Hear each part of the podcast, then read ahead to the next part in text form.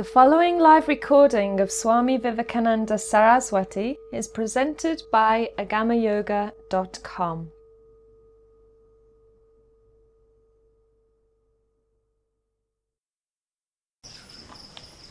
Can you speak a little bit about the difference maybe between detachment and stupidity? I mean, if someone asks me for spare change, should I give them my rent money? Detachment is definitely having nothing to do with stupidity, exactly as non-violence has anything to do with weakness, right? It's uh, the, the whole point, I mean, detachment actually requires a superior intelligence. No, you are not detached if a beggar asks you for money and you give them the money knowing they are going to buy booze and kill themselves or get drugs and get an overdose. That's not detachment, that is stupidity. So detachment doesn't mean that you are, because that is you are emotionally conditioned. Oh, I have to be nice. I have to, Swami said, be nice to the old ladies and help them cross the street. But maybe they don't want to cross the street, no?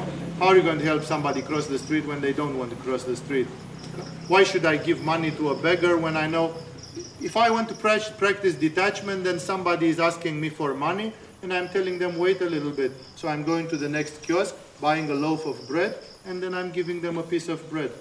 And I'm even breaking it in two, and I'm giving it half to one and half to another one. And in this way, I know they are not going to sell the bread, they will have to eat it. At least I gave them food.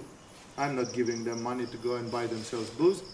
So you can actually practice lots of intelligence with your detachment. The detachment is completely not a Swami Ramakrishna, Paramahamsa Ramakrishna, who was such a great yogi, he said a yogi should be good, but he should not be stupid. There's a big difference between good and being stupid. So actually stupidity is not encouraged at all. On the contrary, always find the intelligent solution, but intelligent also with the heart, because sometimes the intelligence can be just cruel. Not a cruel intelligence, a compassionate intelligence.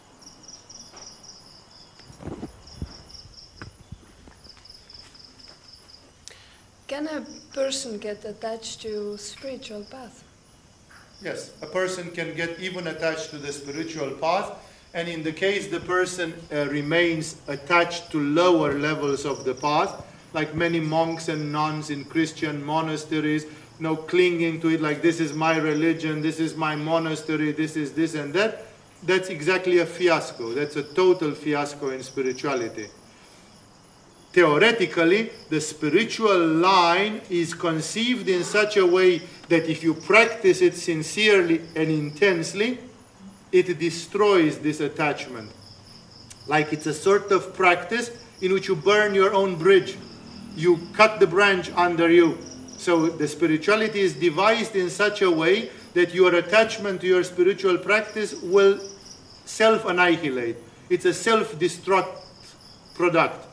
And after you did that for six years, suddenly it's like, where is my attachment? I have no attachment, and yet I do it with my heart full of love, and I do everything amazingly. I'm not attached to it in any way. If it doesn't go that way, it means either the path is wrong or your approach to that path is wrong. So it is possible. That's what Chogyam Trungpa called spiritual materialism. And there is a beautiful booklet written by the pupils of Chogyam Trungpa from his own saying, which is called Cutting Through Spiritual Materialism. Some people want to have many spiritual books. Some people want to have many mantras. Some people want to have many initiations. They collect spiritual items as if they were money or porcelains from China or something like this, you know? That's spiritual materialism because the problem is did you reach any spiritual accomplishment or are you just piling up books and initiations and things like that? So it is possible, one has to pay attention to that.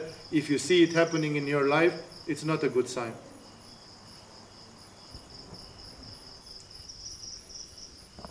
Um, hi, namaste.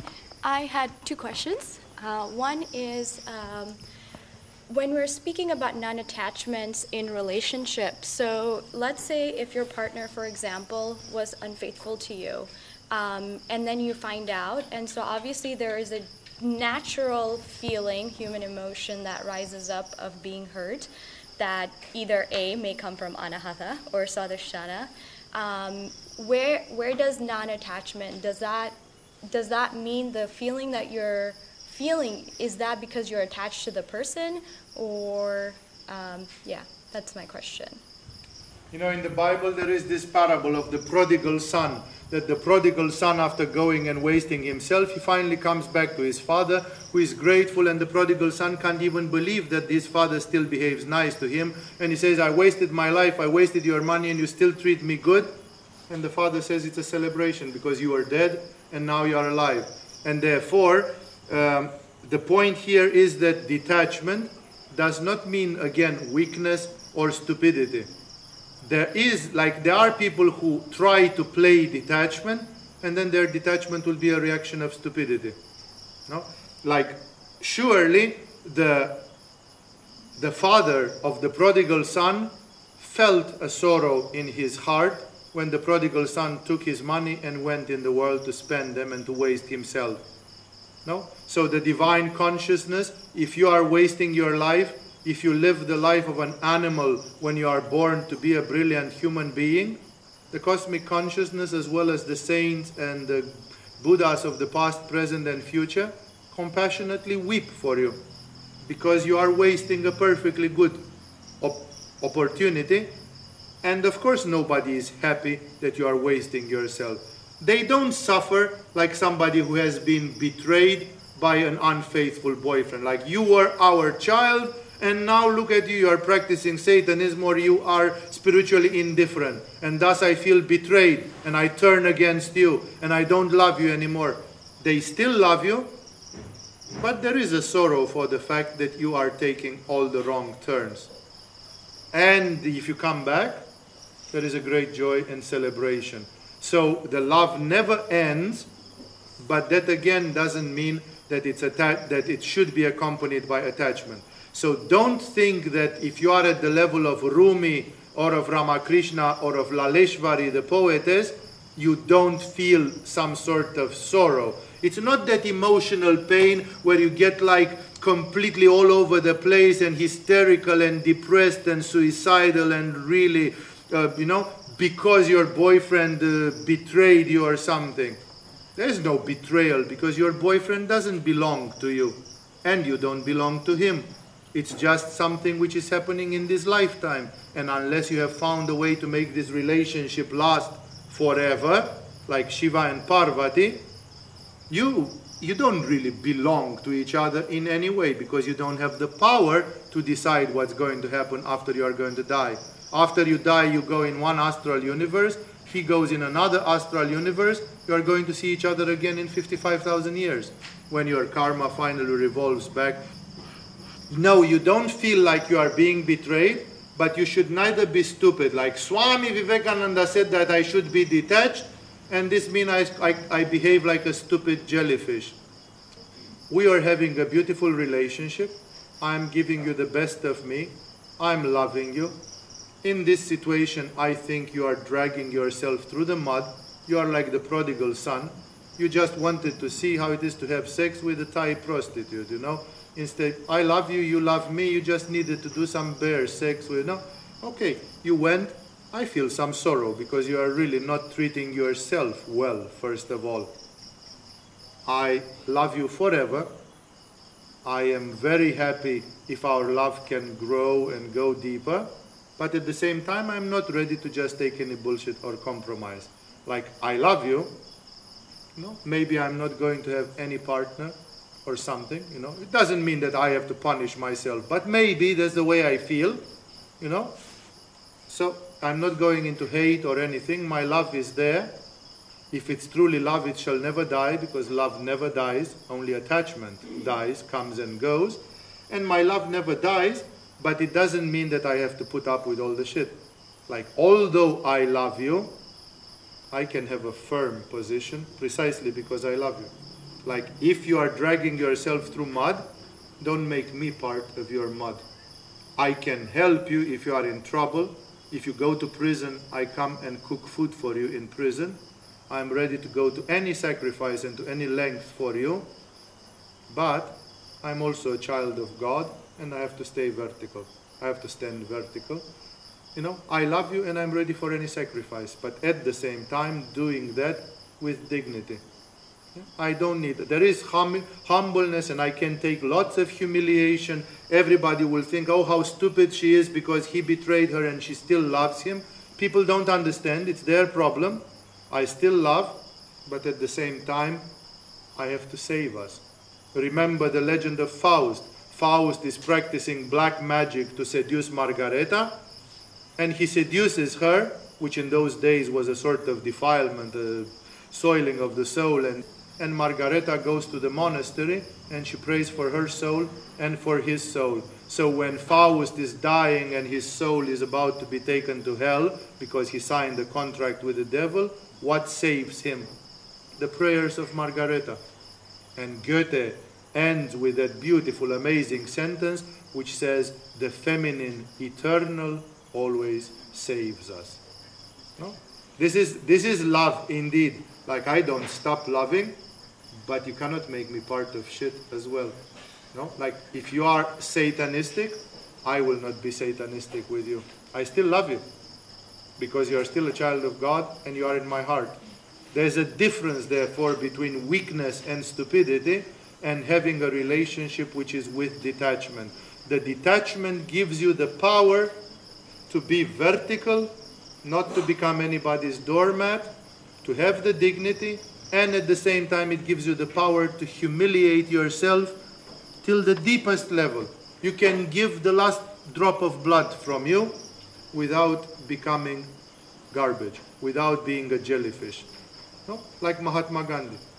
He gave himself to India without humiliating. He was humble and at the same time he did not make himself into a wet cloth. The politicians wanted to use Mahatma Gandhi as a ping pong ball to make him serve their purposes. Mahatma Gandhi never became the toy of anybody, whatever people think. He was his own person. Would, um, so I get confused, especially being from background of Dharma, following your duty um, in your family of like working and you know doing all the normal stuff quote unquote um, instead of following your own spirituality and your own spiritual path. Dharma does not apply to people who commit themselves to spirituality. Dharma did not apply to him. Dharma did not apply to ramakrishna to shivananda to mirabai to laleshvari to whoever. When you go into pure spirituality all the other dharmic obligations fall apart up till a certain level. Like, remember that both this guy and Shivananda, they dropped even their children. And still they are praised. No, this is a hobo. He left, he left a wife, widow. Indian widows were garbage in those days. He left a child, he left the parents, he left the kingdom. He is a very bad man, and yet everybody worships him. Why do we worship him when he did so many antisocial acts? Because by earning nirvana, he compensates millionfold the little trouble which he caused to a handful of people. And thus, in spirituality, it is considered that you can pay for your trespasses but if indeed you reach spirituality. The tragic thing is if you pretend you are interested in spirituality and you screw up your social dharma and then you don't do the spiritual things either.